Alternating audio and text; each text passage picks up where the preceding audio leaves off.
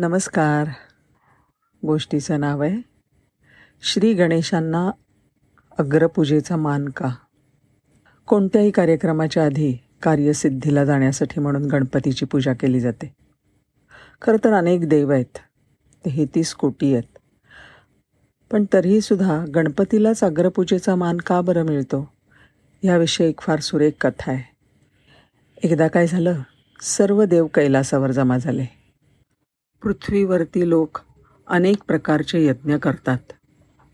त्या यज्ञामध्ये कार्यसिद्धीस जाण्यासाठी पहिला मान कुणाचा? हा चर्चेचा विषय होता. सूर्य म्हणाला माझ्यामुळे पृथ्वीवरचं जीवन चालू असतं. ह्याचं स्मरण असावं बरं. इंद्र म्हणाला मी देवांचा राजा. शिवाय पर्जन्य देवता. म्हणून माझी पूजा करायला हवी. अग्नी म्हणाला माझ्याशिवाय अन्न शिजत नाही अन्न पचत नाही आणि अन्नाशिवाय शरीर बनत नाही. त्यामुळे अग्रपूजेचा मान मलाच पाहिजे. कार्तिकेय म्हणाला मी देवांचा सेनापती. असुरांपासून सर्वांचं संरक्षण करतो. त्यामुळे अग्रपूजेचा मीच अधिकारी आहे. गणेश म्हणाला मी चौदा विद्यांचा आणि चौसष्ट कलांचा अधिपती आहे. बुद्धिदाता आहे. म्हणून मला अग्रपूजेचा मान हवा. हे सगळं ऐकल्यावर विष्णू म्हणाले हे बघा ही गोष्ट काही वादाने सुटणारी नाही. आपण तुमची सगळ्यांची एक स्पर्धा घेऊ. महादेव म्हणाले फार छान कल्पना आहे.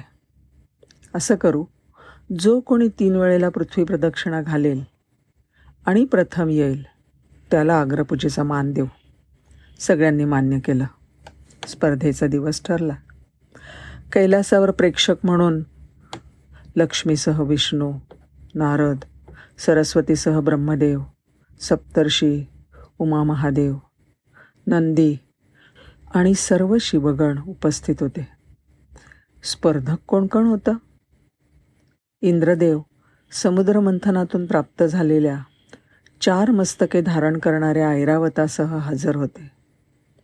सूर्यदेव आपल्या सात घोड्यांच्या रथात सारथी अरुणासह प्रवासाला सज्ज होते.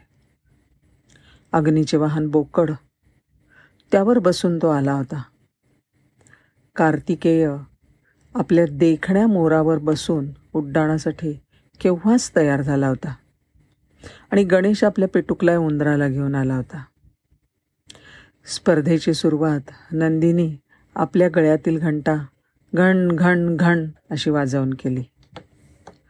चौघही स्पर्धक अत्यंत वेगात निघाले. त्यांच्या त्या वेगाने सोसाट्याचा वारा सुटला. जोरदार पर्जन्यवृष्टी सुरू झाली. समुद्रामध्ये वादळं निर्माण झाली. विजा कडकडू लागल्या. भूमंडळ डळमळीत झालं.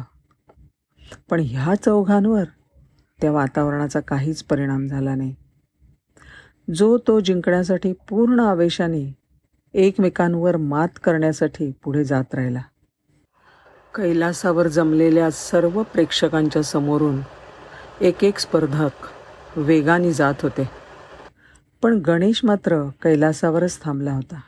सर्व देवांनी सप्तर्षींनी नारदमुनींनी शिवपार्वतींनी आणि शिवगणांनी गणेशाकडे वळून पाहिला. कसा दिसला त्यांना गणेश? त्याचं रूप अत्यंत भव्य होतं. सुप्रसन्न अशा हत्तीच्या मस्तकावर शेंदुराचा लेप लिहिलेला होता. त्याच्या गंडस्थळातून सुगंधी मदस्त्राव होत होता. वाकडी सोंड अलंकारांनी नटली होती. एकदंत चतुर्भुज मस्तकावर रत्नखचित मुकुट लिहिलेला पितांबरधारी लंबोदराच्या गळ्यामध्ये फुलांच्या आणि रत्नांच्या माला शोभत होत्या.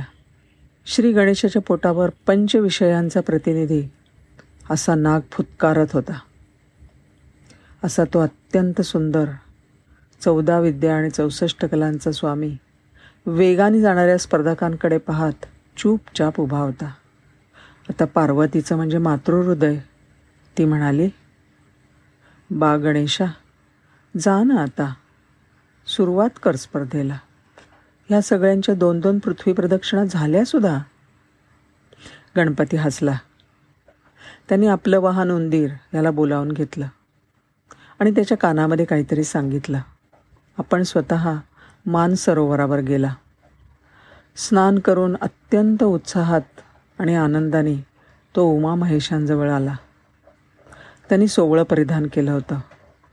कपाळी गंध गळ्यात जानवं त्यांनी आपल्या आईवडिलांना उच्चासनावर बसवलं आणि आपण त्यांच्या पायाशी आसनावर बसला. आईवडिलांची पाद्यपूजा केली.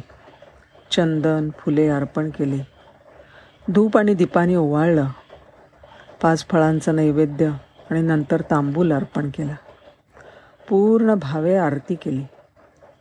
मग मूषकावर बसून आईवडिलांना अत्यंत मनोभावे तीन प्रदक्षिणा घातल्या.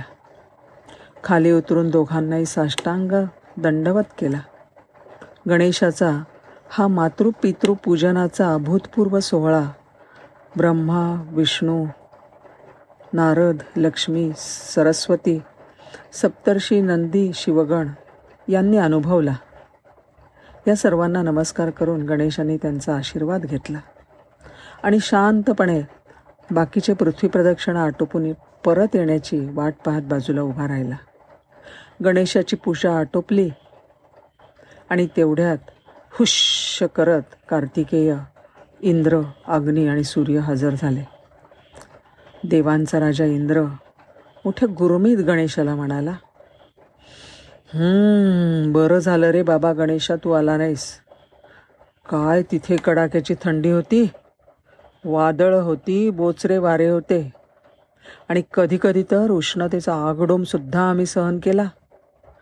क्वचित आम्ही ढगांमधून सुद्धा प्रवास केला. समोर काही म्हणता काही दिसत नव्हतं. कडाडकड विजा कडकडत होत्या. पण तसेच पुढे गेलो. हो म्हणा पण तुझ्या या अगडबंब देहानी आणि या छोट्याशा उंदरावर बसून तू कशी पार पाडली असतीस? तीन वेळा पृथ्वी प्रदक्षिणा. कसं सावरलं असतं स्वतःला त्या वादळात? छे छे. बरं झालं तू आला नाहीस तेच. इंद्राची ही दरपोक्ती ऐकणारे श्री विष्णू म्हणाले पण गणेशाने तीन वेळा पृथ्वी प्रदक्षिणा केव्हाच पूर्ण केली आहे? अरे असं कसं झालं?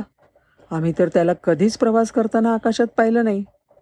कार्तिकेय रागाने फणफणला. सूर्य कोपला. त्याचा सर्वांना दाह झाला. इंद्र आणि अग्नी रागाने लालेलाल झाले.